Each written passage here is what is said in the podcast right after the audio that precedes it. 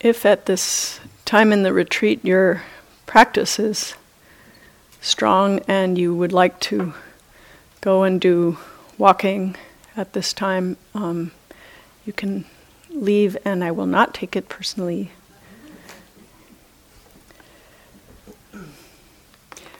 It's good to leave in the beginning of the Q&As, not in the middle, though.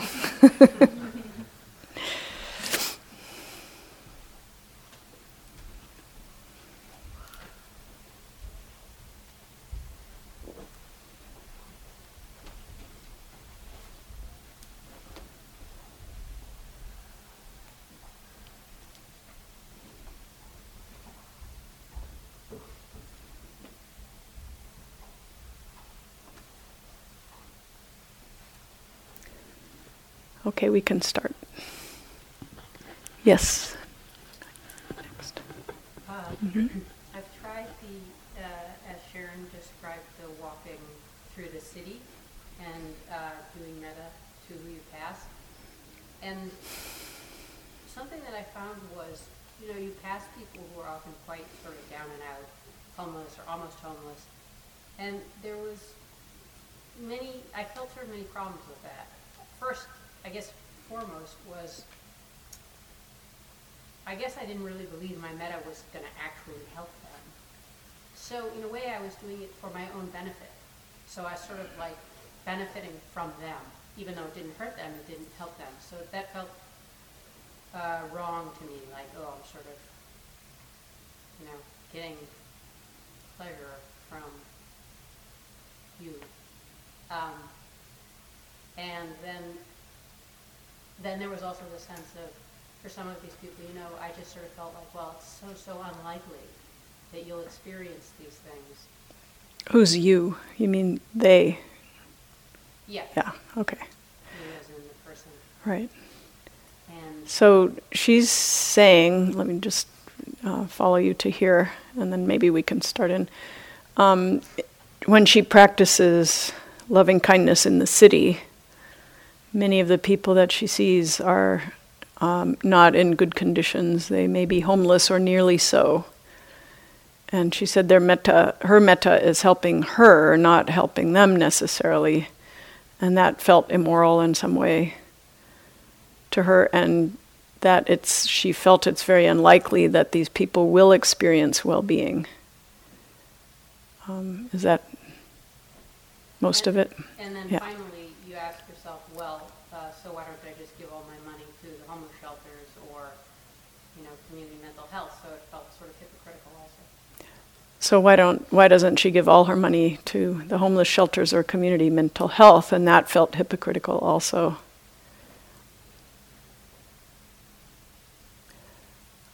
Well, there's suffering in um, being in a world of where there's so much disparity and inequality. It's painful for oneself.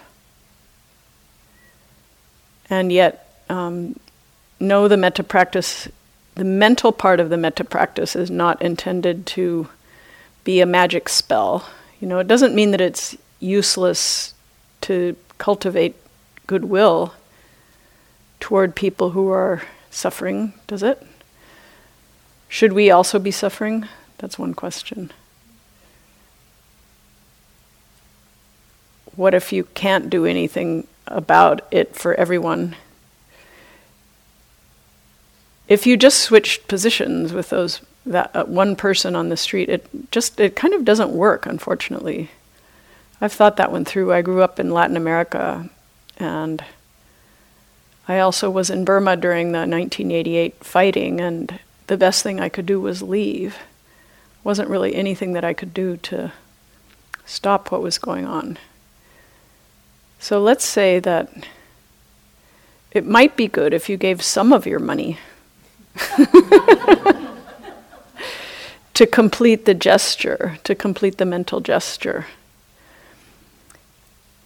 And one of the aspects of metta is to create non separation, to create a kind of understanding about causes and conditions, and that we aren't separate from someone who's in a different position from us. I think it might be your idea that a person who's in those states is never happy,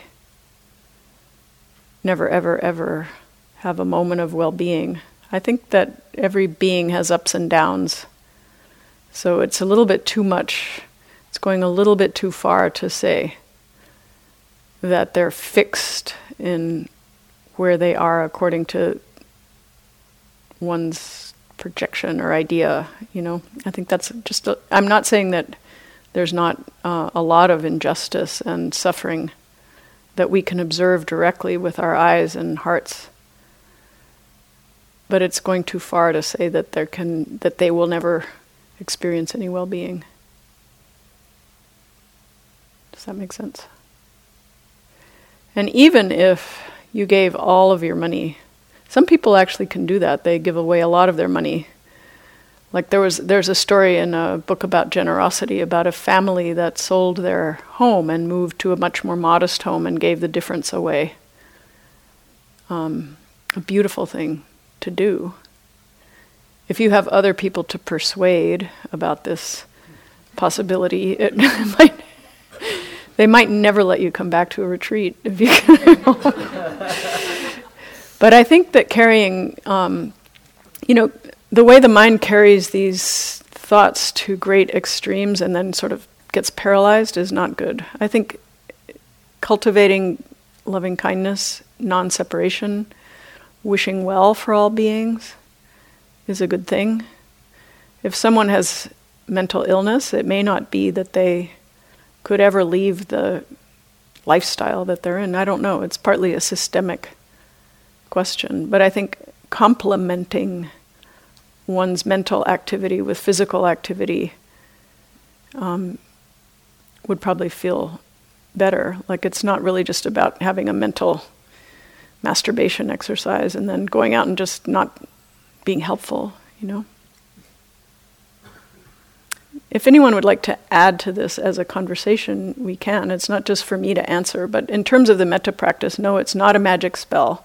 It's not a prayer for a divine intervention. It's cultivating one's own heart, and that's not bad, but it's an inclination to be understanding and not leave, you know, it's not being in line with the conditions that leave those people where they are, you know, leave people where they are. It's like there's not ill will there. You're not, you could be in your mind deeply disagreeing with what's going on, and that would be metta.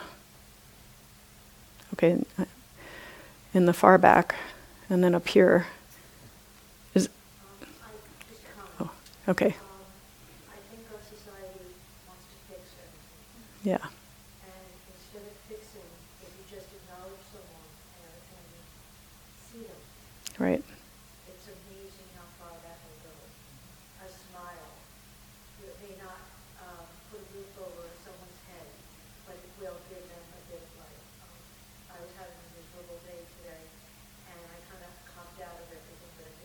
Mm-hmm. And I went into the kitchen, and one of the guys in the kitchen gave me a smile. Mm-hmm. Thank you. Thank you. She said that a smile may not put a roof over the head of a homeless person, but it makes a really big difference. Yeah, to be seen as a person. I actually had a friend who lived as a homeless person for a while. I thank you for bringing that up because that's what he said. It matters uh, much more. The sense of recognition as a person, which actually is germane to the neutral person thing, like living in a city or living in a place where there are people you don't know, you can practice just recognizing that they're dimensional. Um, we'll go to the back. Let, if, if this is, it sound, seems like this is a little bit of a conversation, so we'll keep the comments in, um, to the point.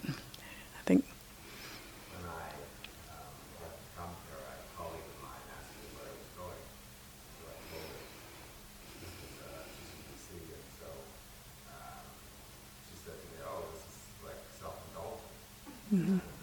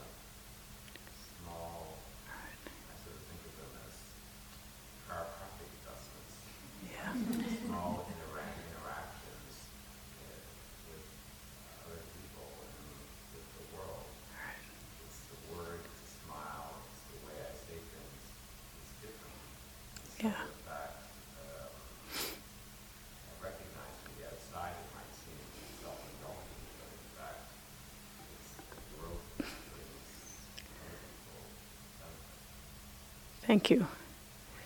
He said that when he left to come here, someone accused him of being self indulgent, and he feels that in his work of helping other people, this allows him to help people more, that it's not self indulgent in that sense. And that a small gesture, a smile, a word at the right time, it's not changing the world, but it does make a difference. Thank you. In the back. I um, identify with the, the, the initial conversation, and all I will say is that I have found that practicing loving kindness and meditation in general, I find I can do more than I thought I could. hmm Um, opportunities arise, work arise.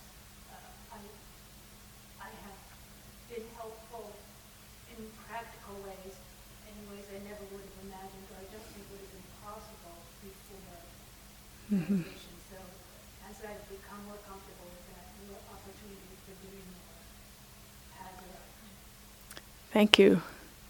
She says that meditation practice has enabled her to be more helpful than she had imagined, even in ways that are concrete. And that more opportunities seem to arise, and she's more effective in um, helping.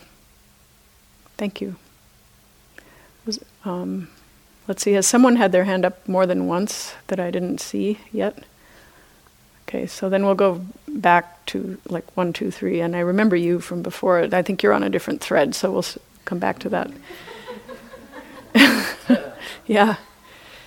So we tie back to um, equanimity.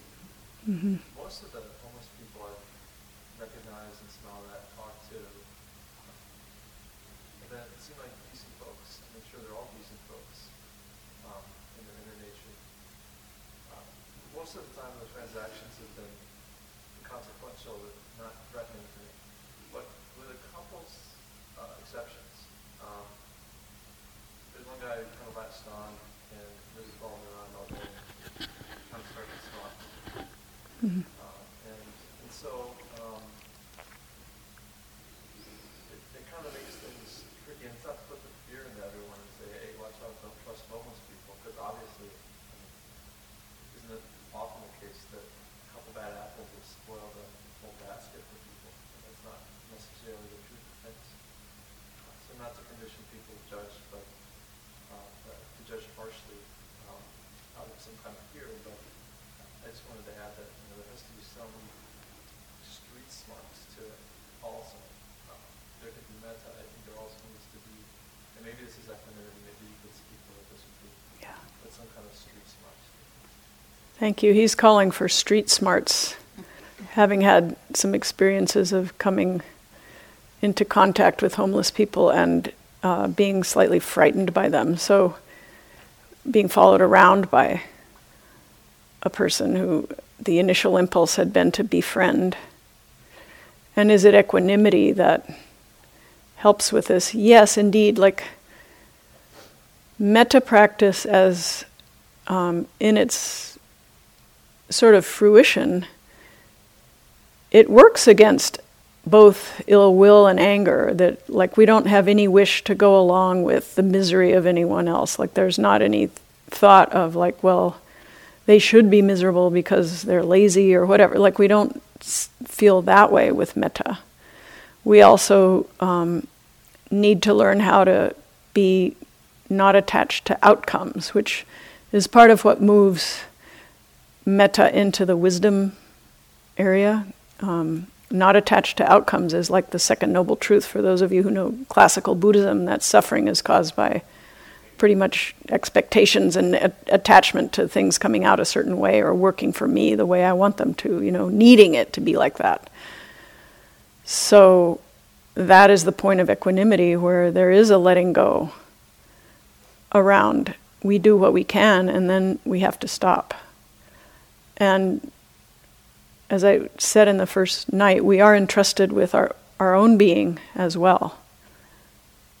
And it's hard if you contemplate the great magnitude and ocean of suffering out there. Like every day in Zen monasteries and Tibetan monasteries, there's a vow to save all beings, but it's mostly, I believe, an exercise in including all beings in our minds because that's actually is the truth that we're not truly separate as we believe. What is really inside, what is really outside, and having the wish that all beings should be happy is a beautiful thing to keep in our heart and bring to each being whom we meet, but also recognizing they have their own karma, they have their own path, and we can't make their decisions for them and they're each entrusted with themselves too. Um, yeah, so we were coming forward and then going back. Yeah? I was just going to um, Yeah, there. on, on the, um, the comment that this gentleman got about um, it being selfish to, to come on a retreat. Um, this is something I've, I've been actually studying for several years now, just sort of the general field of health and wellness. And I think it's a difference between Eastern and Western culture. But one of my favorite things I've learned on retreat has to do with the fourth, I can't remember what it's called, but the fourth stage of metta, the one that says, um, it, it- so it's, it's the one about at ease, being Yeah. at ease. But one of the sayings that I saw somewhere was, I will happily care for myself. Right. And I think in, in Eastern culture, this is viewed as sort of a basic part of self-care. Whereas in Western culture, I think one of the things that's really lacking in society is um, knowing how to take care of ourselves and teaching kids how to take care of them, themselves.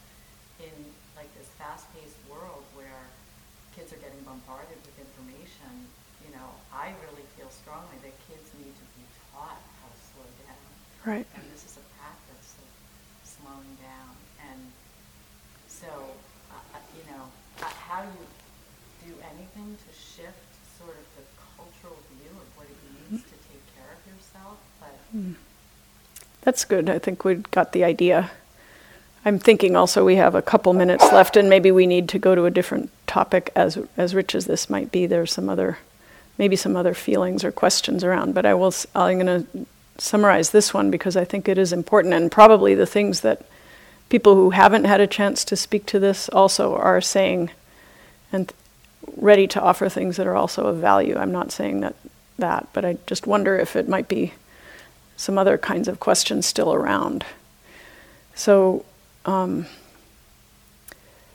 about self care being important, she's saying that self care is truly part of this, and we've been talking about metta for self, and I think what it points out in that in the original person's statement, not to just isolate it with you, was there was a quality of like I should sacrifice myself, my well-being for because you know of the misery of so many others. And there's a final exam in metta practice um,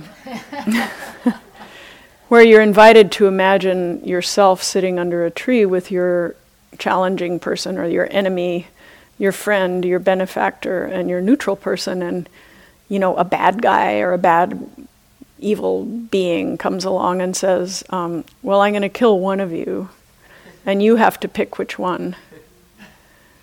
Um, so naturally, I, w- I would imagine that most people would say, well, either me or the enemy, or you know, either me or the person I really don't like, or maybe the benefactor because they're like already pretty well off and they're done with their ch- ch- tasks of life or something, or maybe the neutral person because I don't really care about them, or anyway. Um, but the the correct answer, so you have the cheat sheet now, is that you don't you refuse the choice.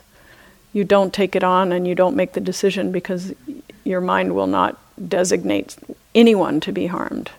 So you say to the bandit, like, I'm not, I'm not going along with your intention to harm. So it's a beautiful thing, and it's actually uh, maybe not the answer that you would choose if you're thinking of it yourself. Like, each of us might land in a different kind of place with that question. And not to say it's right or wrong, but the official line is that's what you do. Um, because your mind won't go into the willingness to harm at, that, at the time when your metta is full, you actually can't answer it. okay, let's see. Um, did the person who had a question in the beginning still want to ask your question? Like I was, I don't know about this. How, I don't really know how's what's the best management thing here. We have a few min- we have let's say ten minutes left or something like that. It could wait, It could wait till tomorrow. or uh, write it on a note or something. Um, how long is it?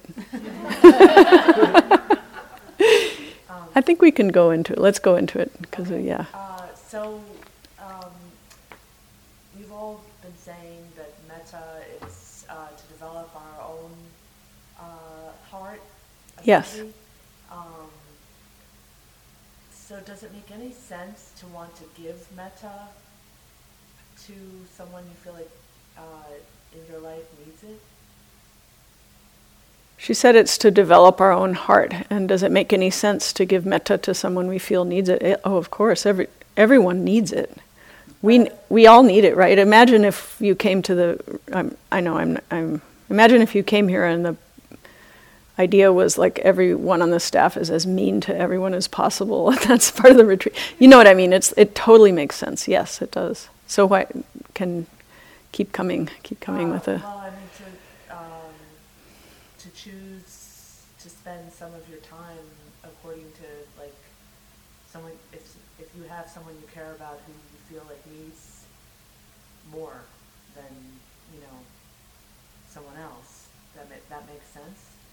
She's asking if it makes sense to give more to someone who needs more in life. Let's stay in the retreat in a certain way, but it might be, yeah. You know, it, say, for, just to take a f- full example, if there's someone who's really not well and they can't do certain things for themselves, then our humanity makes it so that we spend resources and time to help that person so that they can feel well-being. Not only they need the love but they may need the material support you know? So that would take time. So on one's own life decision chart you know may we be able to be there for our friends? And may we also know when we need to go back and take care of ourselves to be restored in order to be able to do it again because there can be a temptation to start to feel like if I don't do this, um, who can? And then you can get sick yourself, you know. So thank you. Um, more? Let's see. We'll go here. Well, I'm, this is the final exam in metta. Mm-hmm. Immediately made me think of Sophie's choice. Yeah. Where if you don't choose, Right, they all go. right. And so, She was talking about Sophie's choice, saying that a choice in that fictional setup, um, if the mother was asked to choose one child to be sacrificed or everyone would be killed. Well, of course, you know, th- I mean, that was an extreme situation in the book. It was an extreme situation of cruelty being imposed. So they're all fictions, you know. I mean, yeah, of course, you would do whatever seemed like the least harming response available in any situation. Yeah. Yes. Um, this is sort of two, two parts. Um, The original question that, that I was going to ask was that um, I've had a lot of, it feels like waves of emotions coming up during, during the retreat. And um, it, it's surprising to me and um, feels a little bit like therapy. And, I, and so I just, um, I'm trusting that this is a stage of, of metta, but I would like some reassurance. Yeah. The second part Okay. um, was that part of what's coming up, I think relates to the previous discussion, Mhm. Which is that I've been feeling a lot of grief um, Mhm. at um, suffering that I can't do anything about. About, right. And I feel like that's part of the human condition in a way, in terms of living in a world where there is so much. Right. She said that this retreat feels like a long therapeutic session, maybe a very long therapy session, or lots has been coming up, and would like some reassurance that it's a phase. Um, has it, anyone who has done uh, metta retreats in the past and who notices that it eases up at times or smooths out, would you raise your hand? There's that, you see, or that, and um, that it can be difficult. so yeah, and that is actually the retreat process in general. But uh, loving kindness practice really does bring all these, all our inner relatives and relationships, and it's a workout for the heart. It can get raw at times. It's true. It really does. But actually, it's I w- there's a sign in the staff dining room here where there's a a painting that somebody gave to the staff for their holidays. It was a jigsaw puzzle and it has a picture of a hand and a and a pot of soup, and it says, um, "Better to stir the pot and leave the questions unanswered than to answer the question without stirring the pot." So I think it's kind of a stir the pot kind of practice, and um, really take refuge in the intention of goodwill. I mean, it's kind of like to me, it's almost uh, going back into the intention more and more and hearing what the phrases mean, wishing well. And of course, it means that you would if you could. You would take it all away. But you can't. You know, but it's such a protection to know that you're not in it with your heart that it should continue. You know, like, may your suffering not continue. That's where we take our stand. We live from it.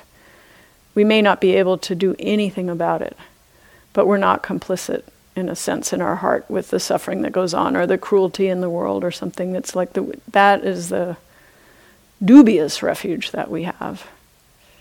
But in Buddhist psychology, compassion is not feeling horrible when someone else feels horrible. It's it's actually to be able to have the resources to be able to give something it may mean that um, although you acknowledge and you feel whatever whatever you feel is noble and is is permissible, but if you can have a sense of have something to give into the situation, not necessarily joining the situation if there's no other reason than to join. It might be holding the hand of someone, you know. Anyway. It's very um, profound what you guys are talking about here. It's a, these kinds of questions really do touch us all. Like, what is our place in this network of life and death? You know, where and how do we belong, and how should we be? That's what we're talking about, right? How should we be? What can we do? And it really does take everyone to be doing it. That's the thing. Like we, nobody can do it alone. It, you know, we have to really do a lot of things together, or they won't happen.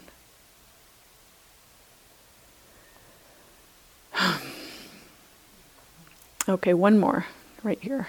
Um, For all of the metta phrases, it always seems as if there's a lot of focus on um, being free of suffering.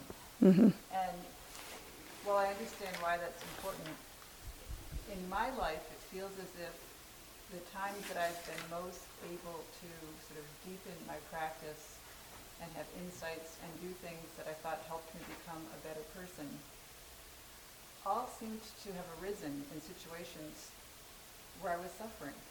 You know, that somehow that suffering is what caused my heart to open and my ability to look inside and find truths that I hadn't seen before. So it feels a little um, odd that we're also Right. finding good things in the thing we're trying not to have any more of. She says suffering has been a real teacher for her, let's say. Yeah. And where would we be without it, kind of thing. Like, the Henri Michaux said, don't replace your issues too quickly. Like, what would you put in their place? Um, but yes, for opening the heart. And I would say, free, you know, free with suffering. Um, what kind of suffering would we like to be free of? You know, what type of harm? And I think this ill will and cruelty is the definition of what metta practice is working against. You know. So I always used to I used to do martial arts and they said, you know, hit them with the planet in a way. and that would be the planet that you hit your metta with. You know, that's not either not cruel, no cruelty, no ill will.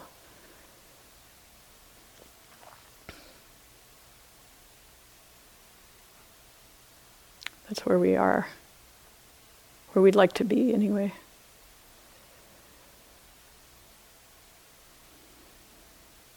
I think we might need to.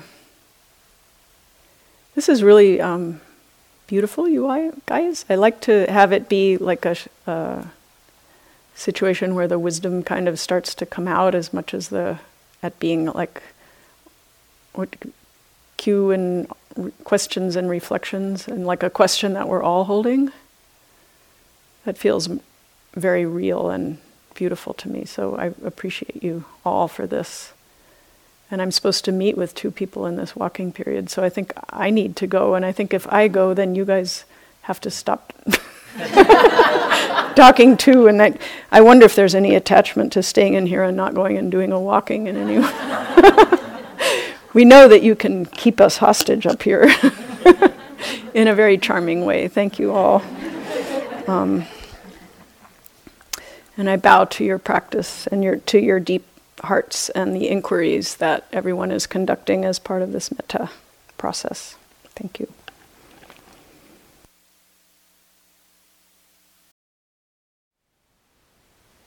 Thank you for listening.